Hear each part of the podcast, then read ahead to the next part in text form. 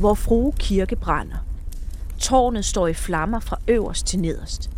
Fjendens missiler regner over den hellige bygning. Branden fra kirkens tag oplyser redselsnatten og sender lysskær langt ud i den kaotiske by.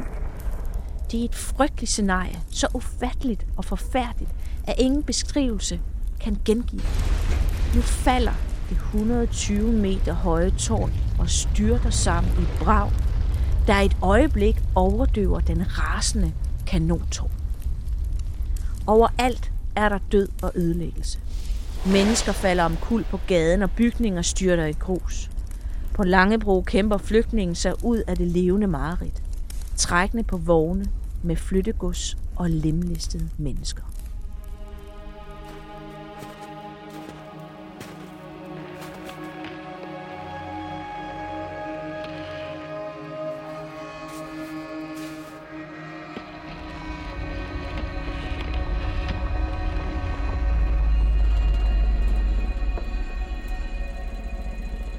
Velkommen til Varebergs Danmarks Historie. Mit navn er Jeanette Vareberg. Jeg er museumsinspektør, arkeolog og forfatter. Og i denne podcast vil jeg, sammen med nogle af Danmarks dygtigste historikere, arkeologer og eksperter, fortælle om de mest fascinerende ting i Danmarks historie, som du skal kende for at forstå det samfund, som du lever i i dag. Og denne sæson kommer til at handle om slag, der har formet Danmark. I dag skal jeg fortælle dig om Københavns bombardement i 1807. En ekstrem voldshandling, der senere er blevet kendt som historiens første terrorbombardement, og som havde store konsekvenser for Danmarks status som stor søfartsnation. Jeg vil tage dig med ind i hjertet på de danskere, der oplevede bombardementet. Hvorfor endte civile danskere med at blive ofre fra de europæiske nationers magtspil? Og derfor vil jeg tale med dig, Rasmus Foss, Ja, du er militærhistoriker og museumsinspektør på Nationalmuseet, og så ved du en masse om dengang Danmark var en stor søfartsnation. yes. Velkommen til Varebergs Danmarks Historie. Tak skal du have. Og vi skal jo møde en, øh, en ung dansk søofficer, Jens Jakob Paludan. Øhm, og ham er du glad for. Og hvem var han? Jamen altså, han var søofficer. Egentlig så startede han med at læse til jurist, mener jeg, og han, han, øh, han har også sejlet i Amerika, Vestindien, øh, og, og været i Amerika, og øh, han har nogle virkelig fantastiske beskrivelser øh, derfra også. Men det er grunden til, at jeg ligesom har, har beskæftiget mig med ham, det er på grund af hans rolle under Københavns bombardement. Han er simpelthen et af de bedste øjenvidner øh, til den her søkrig, som også, øh, hvad hedder det, udspillede sig i, øh, i forbindelse med, med den her voldsomme begivenhed. Ja, for sammen med sin enhed af kanonbåde forsøgte han at forsvare København under bombardementet. Og han har senere beskrevet forløbet i sine erindringer. Her skriver han, hvordan en fremmed flåde pludselig dukker op i øh, Øresund. Næste dag holdt hele den engelske flåde ned nordfra. Den bestod af 18 linjeskibe, 9 fregatter, 22 bombarderbrikker og korvetter, omtrent 500 transportskibe. I alt holdt sig i baggrunden efter at have landsat på Sjællands kyst omtrent 33.000 mand. Hvorfor befinder hele den engelske flåde sig pludselig ud for Københavns havn? Altså, hvad sker der her? Hvorfor er der lige pludselig alle de her skibe i Øresund? Uha, altså optakten til, til den her øh, meget overraskende øh, begivenhed er jo, er jo virkelig lang. Altså, hvis man skal starte et sted, så må det nok være i 1789, da den franske revolution bryder ud.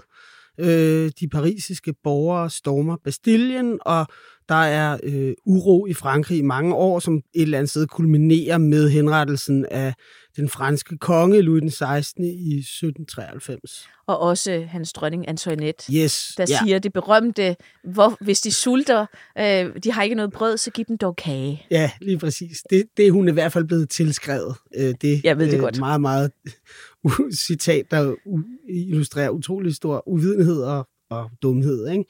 Øh, og, og som et eller andet sted illustrerer øh, adelens afstand til almindelige menneskers øh, vilkår.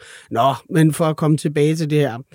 Øh, det er klart, at de her voldsomme begivenheder i Frankrig, altså en, en, en, en, en begivenhed, hvor de kronede hoveder simpelthen bliver halshugget, øh, øh, at skaber selvfølgelig stor opstandelse og, og frygt og, og hvad hedder det, vrede i resten af Europa, i de enevældige øh, øh, lande og stater, som, som, som jo Europa består af på det her tidspunkt. Øhm, så der går ikke ret mange år, så tørner øh, den her revolutionære øh, regering i Frankrig sammen med stort set alle andre europæiske stater. De første par år kæmper revolutionsstyret med ryggen mod muren, men efter et par år så vender krigslykken, og så begynder Frankrig simpelthen at slå de enevældige stater på stribe, og det er en af grundene er selvfølgelig, at at hvad hedder det, man har en, en virkelig dygtig lille general, nemlig Napoleon Bonaparte, som senere svinger sig op til at blive Frankrigs leder. Øhm, og det, den her, øh, de her begivenheder kender man jo så normalt som revolutions- og Napoleonskrigene. Og det er jo simpelthen krige, der raser Europa i en menneskealder. Øh, Frankrig farer frem på kontinentet, stater bliver slettet af landkortet, nye opstår, grænser bliver, øh, hvad hedder det, øh, øh, ændret osv. Øhm, og øh, den, de, den store, Frankrigs store øh, modstander, arvefjende kan man faktisk godt kalde dem, det er Storbritannien. Det er England, øh, som holder stedet ud mod Frankrig med forskellige koalitionspartnere øh, øh, i løbet af årene. Altså den ene koalition skabes, bliver slået af Frankrig, falder sammen, og en ny dannes, og sådan fortsætter det faktisk. Øhm, I 1807 hvis vi skal tage det år, hvor at den øh, hvor det her Københavns bombardement finder sted, der er der i virkeligheden på en eller anden måde opstået lidt af en sådan deadlock-situation i Europa.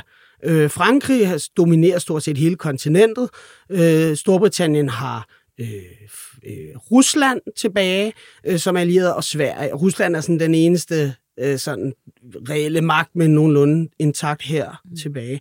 Øh, Storbritannien sidder til gengæld på sø på, øh, hvad hedder det, øhm, på havet. Altså, de har simpelthen det totale søherredømme. Det gør, at Napoleon jo ikke kan invadere England, fordi den stærke engelske flåde ligger i kanalen, og dermed er der ligesom opstået en eller anden form for dødvande.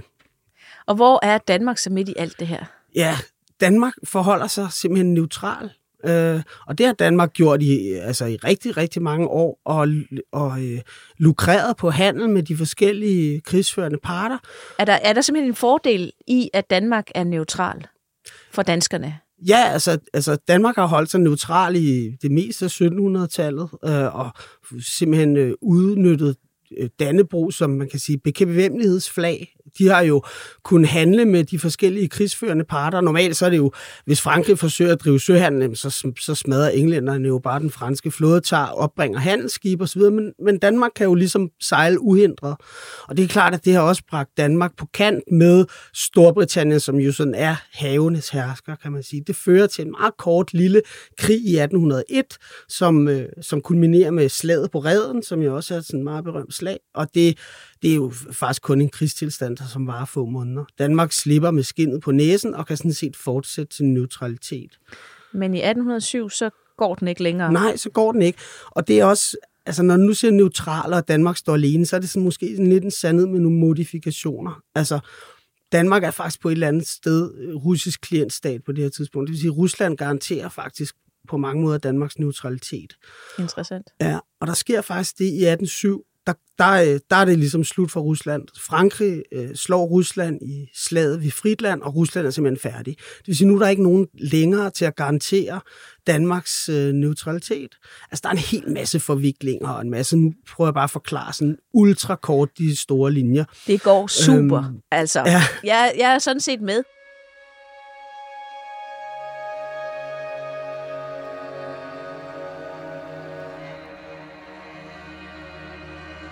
Jeg sidder bare med et spørgsmål om, hvad er det egentlig, englænderne vil? Altså, hvorfor er de efter os? Ja, altså, dels, har, altså, dels er de jo selvfølgelig vrede over, at Danmark handler med, øh, med, med Englands fjender. Det, det er det, der ligesom gør, at man kommer på kant. Men så er det jo også sådan, at Danmark ligger jo til indsejling til Østersøen. Altså geostrategisk har Danmark jo en, en meget speciel placering.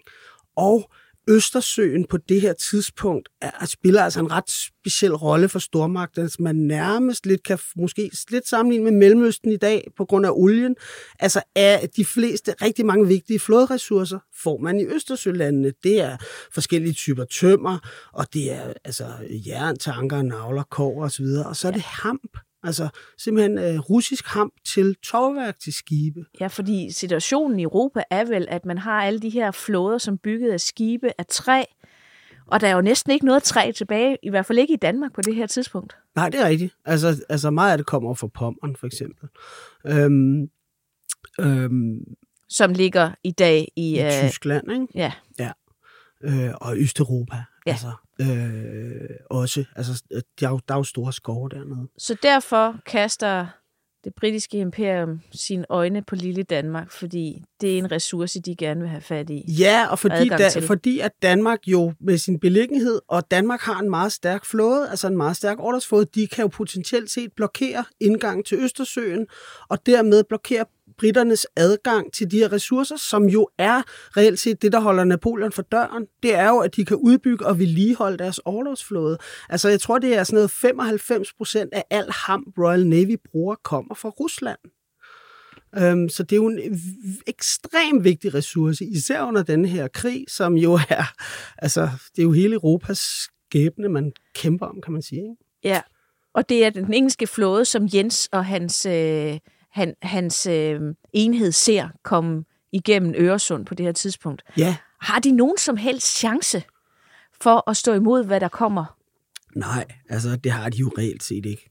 Altså Danmark er neutral, og efter det her slag ved Friedland, hvor der ikke er nogen til at garantere Danmarks neutralitet længere, så starter der simpelthen et kapløb mellem England og Frankrig. De sidder, hvem får først tvunget Danmark ind i folden? Og britterne er jo ekstremt bange netop, fordi Danmark har den her flåde. Hvis den falder i hænderne på Napoleon, så kan han jo for eksempel holde britterne ude af Østersøen. Øhm, men i virkeligheden, så øh, står Danmark faktisk og er i virkeligheden mere, heller mere til England i den her konflikt end Frankrig, og derfor så står hele den danske her faktisk nede ved hertugdømmerne ved sydgrænsen for at ligesom vogte på neutraliteten og sørge for, at Frankrigs øh, uh, herre ikke ligesom invaderer Danmark. Det er jo vildt paradoxalt. Pludselig så kommer England, som man jo betragter som venligsindet på trods af de her skamysler, der nu har været årene før, og øh, det, det er virkelig interessant, hvis man læser sådan nogle, altså ser øjenvidenberetninger op for Helsingør, lige pludselig så ligger der et overlovsskib, så ligger dagen efter, kommer der tre mere, og de bliver ved, og de bliver ved og bliver ved. Der kommer flere og flere, så hvad fanden skal de hen? Og øh, måske skal de ind i Østersøen, og der er jo også noget, der foregår en masse derinde, og, og lige pludselig sådan, bum, så omslutter de simpelthen Sjælland, hele den her flåde. Den danske kronprins, som er rigets reelle leder, han befinder sig nede i Kiel, for han står ved hæren. Der går en engelsk diplomat i land og simpelthen giver ham et ultimatum. I bliver simpelthen nødt til at, at, at, at gå i Englands folk. Jamen, nu gør det igen meget, meget, okay. meget, meget øh, øh, øh, forsimplet.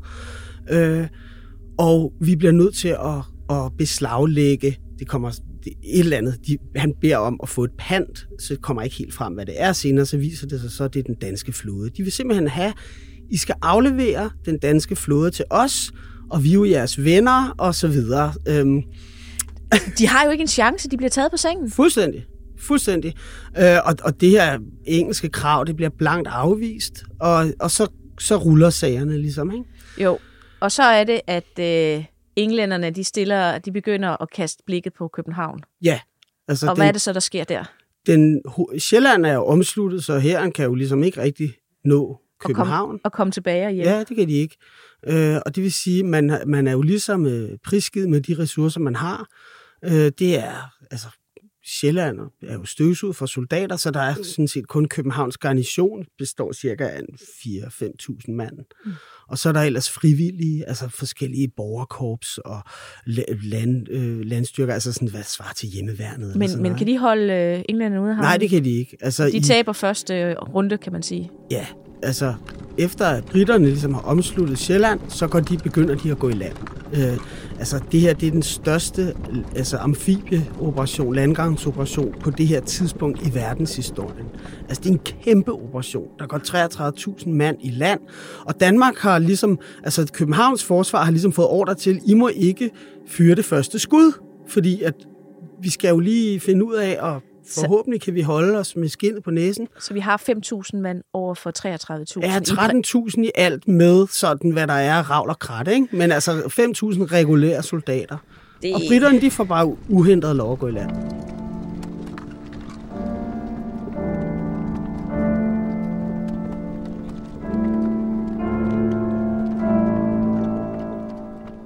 For at komme tilbage til Jens og hans enhed. Altså det første slag er udkæmpet, og det er ikke lykkes Jens og hans kanonbåd at holde englænderne ude af Københavns havn.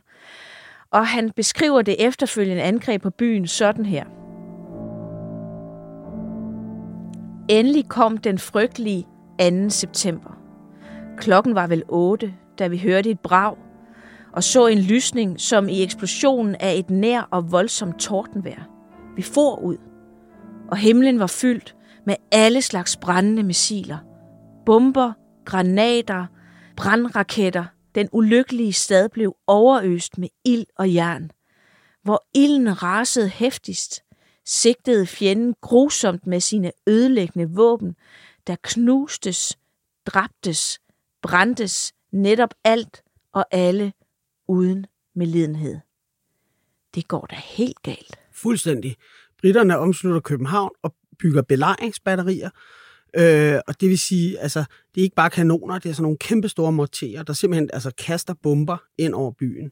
Altså, det er jo starten af 1800-tallet. Havde de, det her, havde de den her teknik? Ja, ja, det havde de det, det, havde, det har man haft siden 1600-tallet, øh, hvis ikke tidligere. Men altså, alligevel, altså det er jo voldsomme øh, mængder af våben, der bliver slynget mod Ja, det er, det er flere tusind bomber, ikke? og det er sådan nogle på en 50-100 kilo, ikke? som du kan kaste med sådan en morter i 2-3 kilometer øh, øh, hvad hedder det, afstand. Ikke?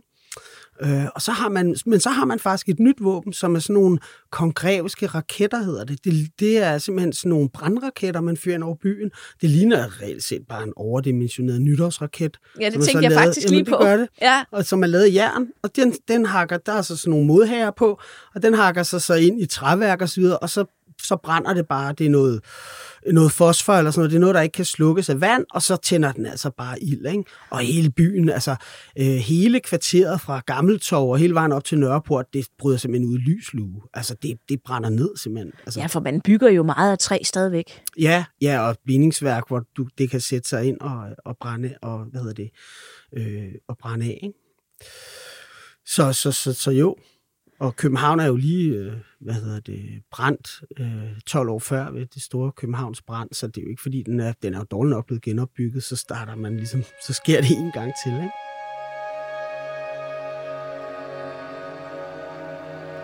Britterne, de sætter i gang i den her kæmpe landsætning af tropper. Og det virker jo som en gigantisk overmagt. Hvordan reagerer de ude i landsbyerne? Ja, altså, man, de, der, er jo ikke, der er ikke ret meget, man kan gøre. Altså, britterne omslutter Sjælland rimelig uhindret. Øh, man forsøger godt nok at rejse en, en her af landeværnet. Det er sådan bundemilits, noget, en slags hjemmeværn også. Og de, de, de bliver så kommanderet mod København. 6.000, fuldstændig uvandt. Altså, bønderkale, helt uvandt med krig. Øh, de har haft lidt søndagstræning efter kirkegang øh, i, i perioder, ikke? Og så og, og de, skal så, de bliver så sendt ud mod, mod en af verdens stærkeste hære. Britterne er jo i den grad kampvandte. Ikke? De har jo kæmpet i, i, i, i hvad hedder det, mere end et årti. Øh, og den her øh, undsætningsstyrke, det, det, det britterne gør der også kort proces på den. Den tørner sammen med en, en britisk øh, øh lige så stor her, her enhed ved Køge øh, og bliver udraderet lynhurtigt. Altså det her slag, det kalder man, i, som blev folkemunde, døbt træskoslaget. Hvorfor? Øh, man siger, at de her bønder, de smed simpelthen træskoene for bedre at kunne flygte over hals og hoved. Øhm, der er også nogle forskellige udfald fra København, hvor man forsøger at brænde, man brænder brokvartererne ned, for eksempel, blandt andet, og fælder træer osv., og, så videre, og det er jo for, at kanonerne på Københavns vold, de ligesom skal have fri skudvide, så der er noget af den her britiske her, man forventer stormer byen, ikke kan, kan have noget at gemme sig bag. Så er der nogle søkrigsoperationer med Paludans kanonbåde, der ligger og, og forsøger at forstyrre, øh, forstyrre britterne af britiske øh, bombarderfartøjer ikke sejler for tæt på byen, og man kan jo også beskyde øh, nogle af de der øh, landbatterier, der ligger tættest på, på København. Og det er det.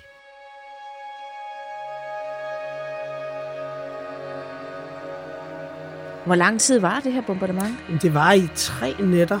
Øh, og, øh, og, og, det, og i dagtimerne, så sådan holder de inde, og, og folk kan så bevæge sig ud og så videre. Men, men, men altså, øh, hele byen er jo en stor ruindyng. Der ligger jo øh, murbrokker og, og glasgård i gaderne og så videre. Der er jo øh, en hel masse mennesker, der dør på, altså sådan, der findes relativt øh, sådan øh, makabre øh, beskrivelser af, hvordan folk bliver sprunget i luften og så videre. Og folk, de søger jo tilflugt i kældre og også rundetårn blandt andet er der mange, der søger tilflugt. Og Hvorfor de, lige rundetårn? Jamen, det er jo nogle ekstremt tykke mure. Øhm, og det er jo derfor, man mener sig sikker der, ikke? Okay. Hvor, hvor meget øh, når øh, britterne at få fyret i hovedet på os Jamen, i de ja, der tre det, nætter? Ja, det er mere flere tusind bomber. Altså, jeg tror, det er 6.000 bomber eller sådan noget. Og så sådan ikke så mange af de her raketter. Det er måske et par hundrede. Men, men, men det der er, det har en, en voldsom psykologisk effekt, fordi man har aldrig set det her før. Altså sådan nogle, sådan nogle raketter, som visler afsted og laver sådan nogle, beskriver sådan slangeagtige øh, med, hvad hedder sådan noget, øh, øh, lysstråler hen over himlen og så videre, ikke? Og, og det, det er jo noget, man aldrig har set før. Og, og det, det, det, det mærkelige, det må også være ekstra chokerende. Alle tror ligesom, at britterne ved stormfæstningen. Altså, altså storm København, ligesom, øh, ligesom man gjorde, ligesom svenskerne gjorde i 1659, ikke? Jo. Øhm, men der var jo også isvinter. Ja, ja, ja, men, men der, der stormede de jo ligesom mod fest, fæstningsvoldene. København ja. er jo også en fæstning. Ja, det er jo øhm, lige her mellem vores øh, to øh, naboejendomme her. Og, og, og lige ved siden af her, så har vi Stormgade, hvor stormen i 1659 var, ikke? Ja, lige præcis. Men, men her, altså kunne de, i 1659, der holdt københavnerne jo volden. Ja. Og det var jo øh, soldater, der kom løbende ind over isen, som øh, bagefter, hvor man øh, kunne, kunne tage en sejr. Det her var jo noget helt andet. Havde de overhovedet en chance for at gøre modstand københavnerne? Altså, man, altså ja, det er, jo, det er jo hypotetisk, fordi man ville jo ikke vide, hvad der skete, hvis, hvis britterne havde stormet byen. Men det var det, og det var det, folk forventede. Altså, de stod, de forventede jo et eller andet sted en gentagelse af 1658, og øh, hvad hedder det, øh, og, øh, eller 59, og, øh, og hvad hedder det, og stod på voldene og klar til at afvise osv. Men det gjorde britterne ikke. De valgte simpelthen bare at bombe øh, den civile by bag fæstningen, kan man sige, ikke? og simpelthen altså, tvinge Danmark til overgivelse på den måde. I dag vil vi jo anse det her som en krigsforbrydelse. Ja, det, ja, det vil man. Det vil man, ikke? Det, det, det vil man. Helt sikkert. Det var bisset. Om det så er øh, altså, historiens største terrorbombardement, det første terrorbombardement, det hersker der så lidt uenigheder om, ikke? Altså, fordi der har jo også været rimelig mange voldsomme øh, øh, krigsbelejringer af byer før det, ikke? Øh, og, og så netop det forhold, at København jo faktisk også er en festning. Altså, det er jo rigets hovedfestning, ikke? Jo. Men det er klart, at når man altså, har civile mål bag, altså, det er jo ikke fæstning, befæst, fæstningsværkerne, man forsøger at ramme, vel? Så Nej. der er helt klart altså, altså de voldsomme krigsforbrydelser. De der fosforraketter, de, de havde et formål, ikke? Jo, jo.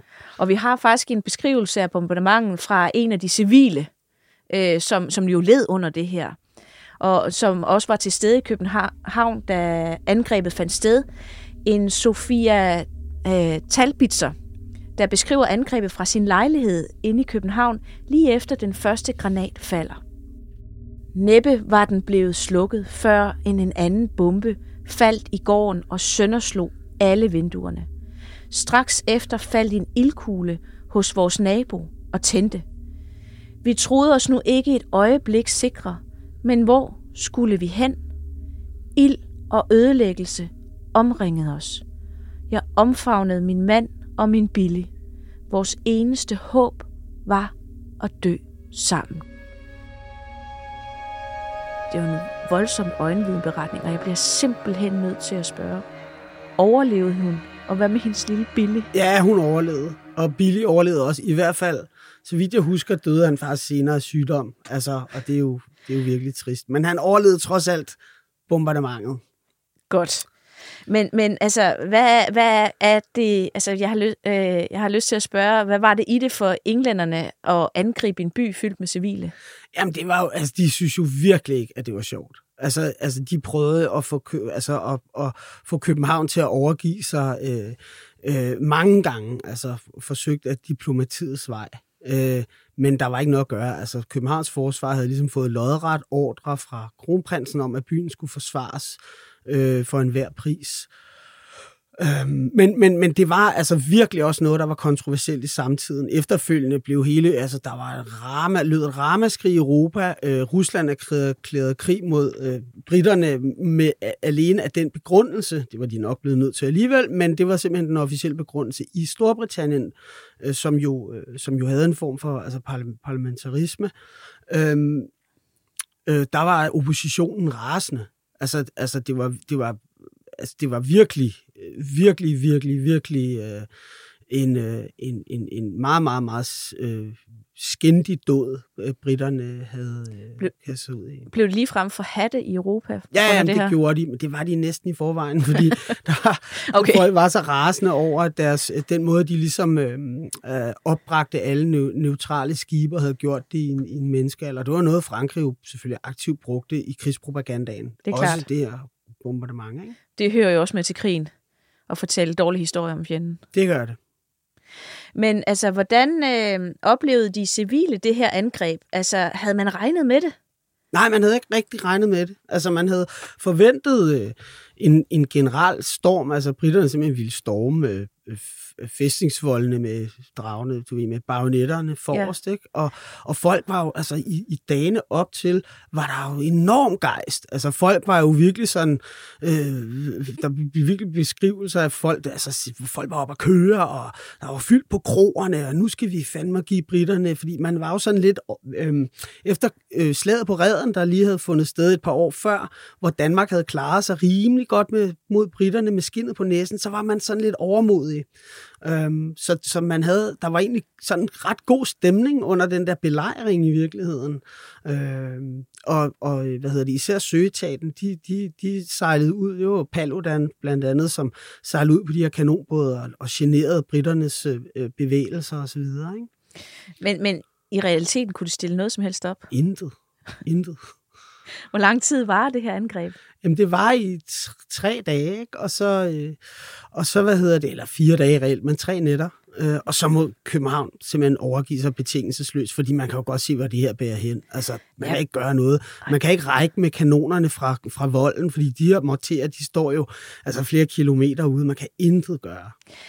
Hvordan ser København ud efter den 5. september, efter de her tre nætter?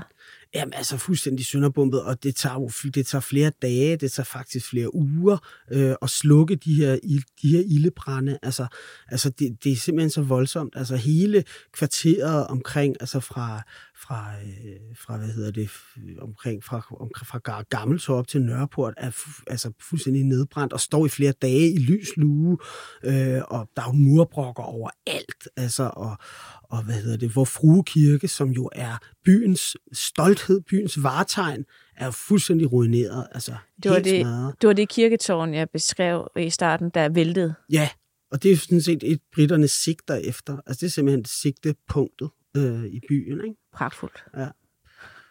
Øhm, har man nogen tal på, hvor mange øh, civile ofre, eller hvor mange der omkom her? Ja, det er meget, det, det er meget, det er der meget, det er meget omstridt faktisk. Altså i samtiden, der mente man, det var omkring 2.000, men man har ikke rigtig kun, altså når man forsøger at eftergå de her tal i kirkebøger osv., så, så, man, så er man ikke rigtig kommet op på mere end et par hundrede. Det er ikke det samme som, at der ikke kan have, have været det, men, men vi kan ikke rigtig se det. Altså der, der er ikke rigtig nogen, der vi kan ikke rigtig se det i kilderne i virkeligheden, når man efterprøver. Okay. Men altså, når man sådan efter et øh, stort bombardement, og man skal øh, begrave folk, kan man være sikker på, at alle får en, en kirkelig begravelse? Det er jeg faktisk ikke helt klar over. Nej. Øh, hvordan begravelserne har, har foregået. Altså, de har jo foregået bare, kristeligt, ikke? Altså, jo, jo, men det jeg bare tænker på, det er, at øh, i andre krigszoner til andre tider, der har man jo også eksempler på, at man simpelthen bliver nødt til at lave masse grave, for man kan simpelthen ikke følge med. Ja, Altså jeg vil sige, hvis der havde været massegrav, så havde de nok fået enormt store monumenter og så videre, hvor man havde fejret, Ja, okay. eller fit, sådan, hvad hedder det, dyrket, hvad skal man sige, mar martyret, ikke? Altså det gjorde man under slaget på redden. Der lavede man simpelthen en masse grav og byggede en stor, et stort flot monument. Så det tvivler jeg på, der har været. Hvor mange boede der inden for murene på det her tidspunkt? Der boede 100.000. Altså, og det er jo 100.000? fuldstændig vildt inden for, inden for voldene, ikke? Og volden, det blev lige nødt til at forklare mig for dem, der ikke lige kender København Ja. sin egen. Det går jo det går simpelthen fra kastellet og så ned over øh, Østeranlæg. og så- det er ud mod den lille havfrue. Ja, det er nemlig. Der ligger der et stort, en stor fæstning, som stadig ligger der, meget, meget, meget smuk. Øh, og så går, så går voldene simpelthen ned over Østeranlæg, øh, hos, hvad hedder det, Botanisk Have hos Ørstedsparken, og så over og drejer, øh, hvad hedder det, øh, ud mod havnen ved Tivoli. Altså alle de her steder, jeg har nævnt nu, det er faktisk gammelt voldterræn. Og så Okay. Christianshavns vold, som vi selvfølgelig stadigvæk har et, altså findes Ja. den dag i dag. Og der boede 100.000 mennesker. Det gjorde der. Og ud af det, der, blev, der døde der i hvert fald et par hundrede. Ja, Øh, men så opnår englænderne så deres mål? Ja, det gør de. Altså, altså Danmark må kapitulere betingelsesløst, og britterne øh, besætter så øh, nogle punkter i København, mens de så gør flåden klar. Altså, øh, de skal jo have flåden med. Det tager nogle uger og, hvad hedder det, at gøre den klar. Øh, og så sejler de ellers afsted i oktober med hele den danske flåde. Altså det er simpelthen nationens stolthed, nationens selvforståelse ligger i de her skibe, Danmark som flådemagt. Og i det, de sejler afsted, der er, altså, altså der er at Danmark simpelthen, det er simpelthen, det markerer simpelthen starten på enden for, for sådan en store øh, imperiet Danmark. Altså Danmark er jo det her tvillingerige med Danmark og Norge, og så har man jo forskellige øh, kolonier rundt om i verden, ikke? hvor man, øh, hvor, hvor at, øh, at man jo selvfølgelig har flittig handelstrafik og så videre, og det er simpelthen flåden, der garanterer den sikkerhed, at skibene kan sejle i fred. Så det var altså slut på det Danmark, som folk kendte. Fuldstændig.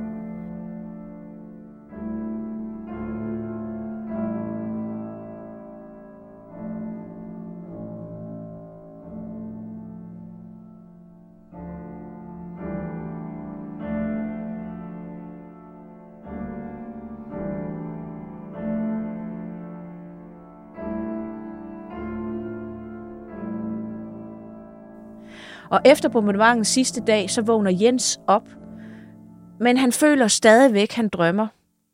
Og han skriver, da jeg vågnede op næste morgen, var alt mig som en drøm. En hæsselig drøm.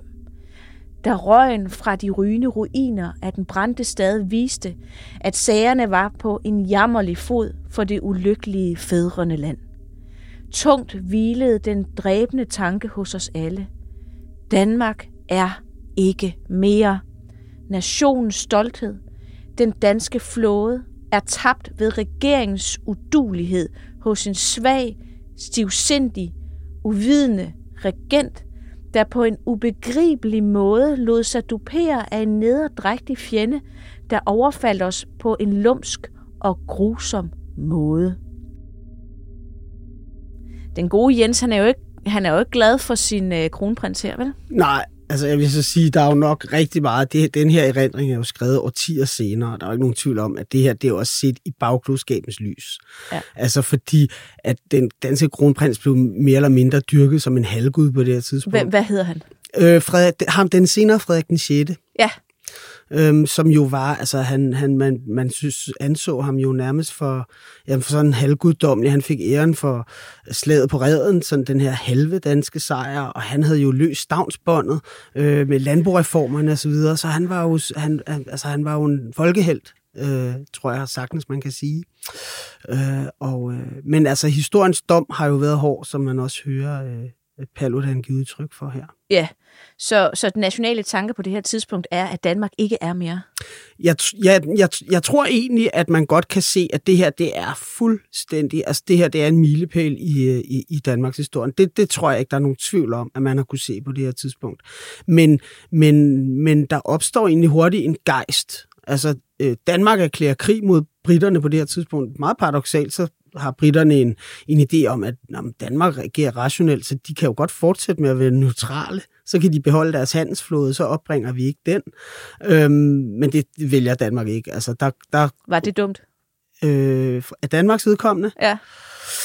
Oh, ja, øh, ja, det kan du sige, fordi det endte jo med, at, vi, at Danmark tabte Norge, ikke? eller at den danske konge tabte Norge.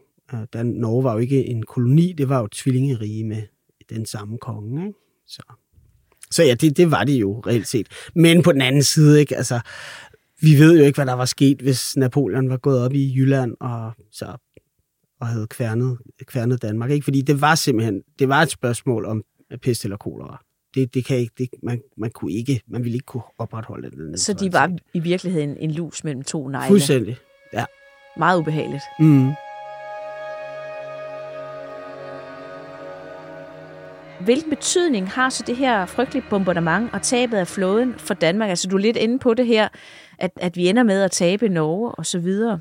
Men øhm, kommer vi nogensinde tilbage igen? Nej, det gør vi ikke. Altså, det her Københavns bombardement, den følge, øh, den øh, afløses af en syv år lang krig mod Storbritannien. En krig, som i, primært foregår på havet, Øh, vi har jo ikke nogen flåde tilbage, så man bygger i stedet for kanonbåde, små bitte både, der kan lave sådan nogle nålestiksoperationer, rofartøjer i virkeligheden, og så udsteder man det, der hedder kaberbrev, som jo er det er sådan en slags øh, statslicens til at drive sørøveri i virkeligheden. Ja. Så flere hundrede kaberskib står ud for at plyndre den her engelske øh, øh, hvad hedder det, handelsskib, der skal gennem øh, de danske sunde og bælter til Østersøen for at hente de her flåderessourcer. Så man forsøger i virkeligheden lidt sådan at sætte en prop i hullet øh, ved de her, altså ved, ved små skibe, som, som agerer på, i virkeligheden altså, er en søge guerillakrig til søs. Jamen, når du siger nulstiksoperationer, så er det vel, altså jeg forestiller mig, at de sidder her, de her både, nærmest store robåde, og roer med den der, kanoner, de er jo ikke lette, vel? Mm. Og så, så udser man sig nogle vigtige skibe fra englændernes side, så hvis man sænker dem, hvis man er heldig at sænke dem, så, så, har det en, øh, så er det strategisk godt. Ja, altså britterne sejler, øh, altså alle de her handelsskib, de bliver sejlet igennem hold i konvojer, altså som er beskyttet af, af, af engelske overlovsskibe, altså krigsskibe. Og det vil sige, når, når, når, når de så sejler gennem danske sund og bælter, det, det er jo ikke sådan, man har jo relativt lang afstand mellem skibe, og vindforhold gør, at der lige pludselig er nogen, der kan sakke agter ud og sådan noget. Ja, så fordi... kan man se sit snit til haps lige tage en af dem. Og hvis man er heldig, at, at, at vinden vender, eller der sker et eller andet, fordi sejlskibe er jo fuldstændig underlagt vejrforhold. Præcis. Hvis det bliver vindstille, så må de jo simpelthen bare ligge som en, et stykke træ ude på vandet, uden at man kan navigere. Og så kan man forestille sig, at man har piftet dreng, så nu... Sådan var det. Altså, og, så, og så ro jamen, ud, det var og så det. stille tænde en kanon, og så se, om man kunne ramme den. Lige præcis. Og, og, og der går man også i kast med store britiske, altså større britiske fartøjer. Der bliver erobret øh, øh, altså sådan et par håndfulde britiske overlovsfartøjer på den bekostning. Altså, når de ligger stille, så kan de intet gøre, og så kommer de her ud som sådan en, et ulvekobbel simpelthen, og går til angreb fra alle sider og skyder de her skibe helt langsomt i stykker, ikke, indtil de må overgive sig. Det er sådan, det er taktikken. Og det retter måske lidt op på moralen, trods alt. Meget. Og især også det her med, at man tager de her handelsskib, som jo er fyldt med de her flåde, altså flåderessourcer, øh, hvad hedder det, råmaterialer osv., og det gør jo så, at man kan bygge flere kanonbåde og flere kaberskib osv. Så, så det, det er helt klart. Men, men hvad betyder det for, for den måde, som, som Danmark forholder sig i de sidste år i Napoleonskrigene? Fordi den her konflikt, den, den får jo også en ende. Ja, det gør den. Øh, Napoleon går jo ind i Rusland i 1812. Det er, jo, det er jo det her meget berømte, at Napoleon går ind, og hele hans her bliver, bliver smadret simpelthen, både af den russiske her og den russiske vinter især. Øh, og det ja, for, sige... men ja, det skal jeg lige have igen, fordi var jo Rusland ikke, havde de ikke tabt til Napoleon, eller hvordan? Jo, jo det, oh ja, der mangler lige en mellemregning. Jo, det er rigtigt. Øhm, men øh, på, på et tidspunkt, så, altså, øh, Napoleon er så irriteret over, at Rusland stadig sælger de her flåde, flådematerialer til britterne. Og det er jo ah. fordi, det er, at den russiske økonomi er så afhængig af det, at man bliver nødt til at sigte lidt gennem fingrene med det. Britterne driver sådan ret, de gør det med, gennem stråmand simpelthen. Øh, og det er Napoleon så forbedret over, at han til sidst erklærer russerne krig. Igen? Ja, igen. Så går han mod, øh, altså, i, hvad hedder, mod Moskva, og bliver fuldstændig udraderet, altså og langsomt pillet fra hinanden. Han havde lige glemt, hvad, hvad tid på året han gik ind mod Moskva, ikke? Ja, det var det. Det var det, altså det bliver simpelthen, øh, øh, altså den Le Grand Armée, som, som den franske her jo populært bliver kaldt, øh, den, den bliver simpelthen udraderet, udslettet. Og det gør jo... Ja, den russiske vinter også, ikke? Jo, altså i primært den russiske vinter, ikke? Øh, russerne blev bare ved med at trække sig tilbage og benytte sig af den brændte jords taktik. Altså så fra den franske... Hvad er her, den brændte jords Jamen det er, at man ligesom, simpelthen, altså, man simpelthen ødelægger alt på sin vej tilbage, så de hverken, de ikke har, altså de kan ikke få, øh, altså hvad hedder sådan noget, altså plyndre landet for proviant for eksempel, ikke? For, for fødevarer og så videre, så de, de, de går simpelthen langsomt til øh, mens de forsøger at, og, og, hvad hedder det, at erobre øh, Rusland. Ikke? Kan, man, kan man sige, at Napoleon han øh, glemte lidt at være rationel, og så var en, en lille mand med meget, meget stor ego? Øh, ja, det ved jeg ikke. Jeg tror egentlig, det var relativt rationelt. Han havde jo, han havde jo han sad jo på hele Europa, ikke? og så, så havde han lige den der genstridige allierede, som han ville sætte på plads. Altså, øhm, ja, det ved jeg ikke. Men i hvert fald, da Napoleon ser udraderet, så hele det her Europa, han jo har besat, de vejer jo morgenluft, og så kaster alle sig over denne her, øh, hvad hedder sådan noget, amputerede franske militærmaskine, ikke? Og, og, og, der, øh, altså, og der, der Danmark, de bliver ved med at holde, altså den danske kronprins bliver simpelthen ved med at holde på på, på Napoleon. Altså, han skifter ikke hest, og det burde han jo nok have gjort. Ja. Um, og, øh, han og tænkte sige, nok også, at øh, han bare lige kunne sætte Moskva på plads. Ja, ja. og, og det vil sige, at alle lande kaster sig over øh, Frankrig og Danmark. Øh, Super. Øh, ja, og arvefjenden Sverige, øh, som de danske arvefjende, har været rigtig interesseret i at erhverve sig Norge øh, fordi at russerne øh, har, øh, de er jo i den franske fold, øh, var det indtil 1812, ikke? Øh, efter slaget ved Friedland, og svenskerne var allieret med britterne, øh, så det ser de selvfølgelig øh, muligheden for at erhverve Finland. Finland er på det her tidspunkt svensk provins, og de erobrer hele Finland så vil svenskerne jo gerne ligesom kompensere det her tab ved at tage Norge. Så da hele Europas, øh, alle Europas magter, de kaster sig over Frankrig, øh, og øh, altså, øh, he, alle de her herrer er, er, på, er, er helt på vej, på vej mod Frankrig, så drejer den svenske her lige nordpå og går op i Jylland og besætter øh, altså, øh, hele Jylland, og Danmark må så bede om fred, for der er simpelthen ikke noget at gøre. Og i 1814, så kommer der en fred i Kiel, og der må Danmark simpelthen afstå Norge til Sverige.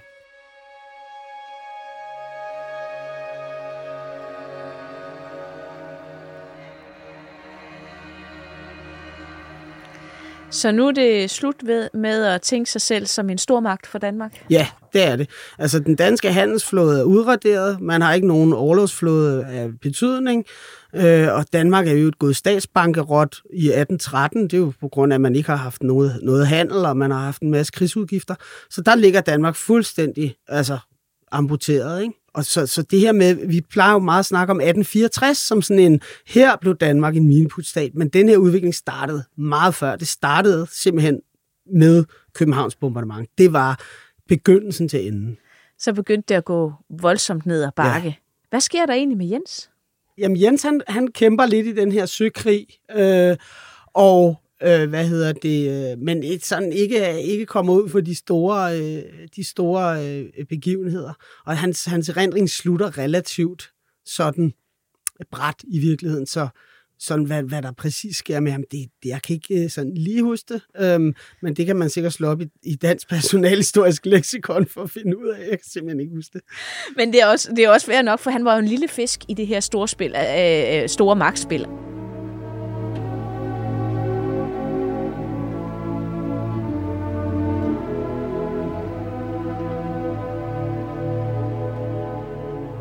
Efter at, øh, at man sluttede fred efter sådan en, en, en frygtelig krig, altså hvad, hvad skete der med de civile? Altså hvad, hvad skete der med, med deres selvforståelse? Er der nogen spor efter øh, den her, det her kæmpe store nederlag? Jamen, jamen altså, det er helt klart. Altså, der, der starter den der småstatsmentalitet, som vi har snakket meget om efter 1864. Men det, det sjove egentlig er, at Danmark sådan på et eller andet sted rejser sig af det her på ruinerne af det her, og så, så starter jo det her den danske guldalder. Altså vi kender med, øh, hvad hedder det, guldaldermalerne, øh, Ørsteds, øh, Ørstederne, Søren Kirkegaard, H.C. Andersen, hele det her, øh, hvad hedder det, øh, øh i virkeligheden det Danmark, vi kender. Altså på en eller anden måde, meget dansk kultur og dansk selvforståelse er jo skabt her. Altså, altså den selvforståelse, vi har i dag, er jo ikke Danmark som det her store øh, øh verdensomspændende handelsimperium og sådan noget. Det er det jo ikke. Det er jo lige præcis det her. Det er øh, juletræer, Peter Faber, vi synger til jul, og det er H.C. Andersen og så videre. Det er, jo, det er jo her, den danske identitet i virkeligheden, eller en ny dansk identitet, som vi stadigvæk har i dag, den bliver skabt øh, simpelthen på ruinerne af Køb- Københavns bomber, altså det sønderbombede København. Øh, det, det kan man sagtens, det mener jeg helt klart. Så det er simpelthen en game changer, også rent mentalt, og som har præget på en eller anden måde, også helt op til i dag. Ja, det, det, det, synes, det er helt klart. Altså, øh, og, og også sådan, altså, storpolitisk, altså, altså konturerne til det Skandinaviens kort, vi kender i dag, det, det, det bliver jo skabt her. Altså Norge som, som selvstændig, det, det bliver jo først svensk, men altså løsriver sig også senere. Og det samme med Rusland, det bliver, øh, eller hvad hedder det, Finland, det bliver russisk ærkehertugdømme. Ikke? Så altså de her statsgrænser, vi kender i dag, bliver jo reelt set tegnet på det her tidspunkt. Og lige for at få det skåret helt ud i pap, når vi sådan gør øh, sådan, øh, regnestykket op efter den her krig, hvad er der så tilbage af Danmark? ja, altså der er jo Danmark og hertugdømmerne. Øh, og så er der jo så er der de norske bilande, altså Island og, og Grønland. Ikke? Hvor, altså bilande, siger du godt nok, men det er jo kæmpe ja, territorie. Ja, ja, men man kalder, man kalder lige præcis det her så for norske bilande, i modsætning til, altså det er jo reelt set, at du kolonier, men, men hvad hedder det, i modsætning til de, det, som vi normalt opfatter som kolonier, det vil sige Vestindien og, og Trankebar og, og guld, Guldkysten også. Ikke? Guldkysten, hvor er den Det er i Afrika. Det er, jo, det er simpelthen der, hvor man, hvor man han, det er jo der, hvor at der er blevet handlet slaver, simpelthen op, som bliver sendt til, til Vestindien og arbejdet sig ihjel i sukkerplantagerne, for at sige det populært. Ja, super.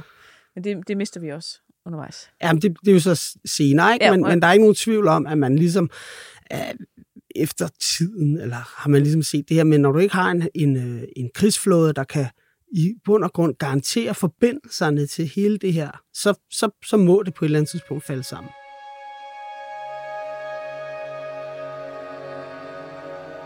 Det er jo på en eller anden måde både en frygtelig historie, vi har igennem, men også øh, en, en, en historie, som jo på en eller anden måde har formet den danske nationale opfattelse af os selv.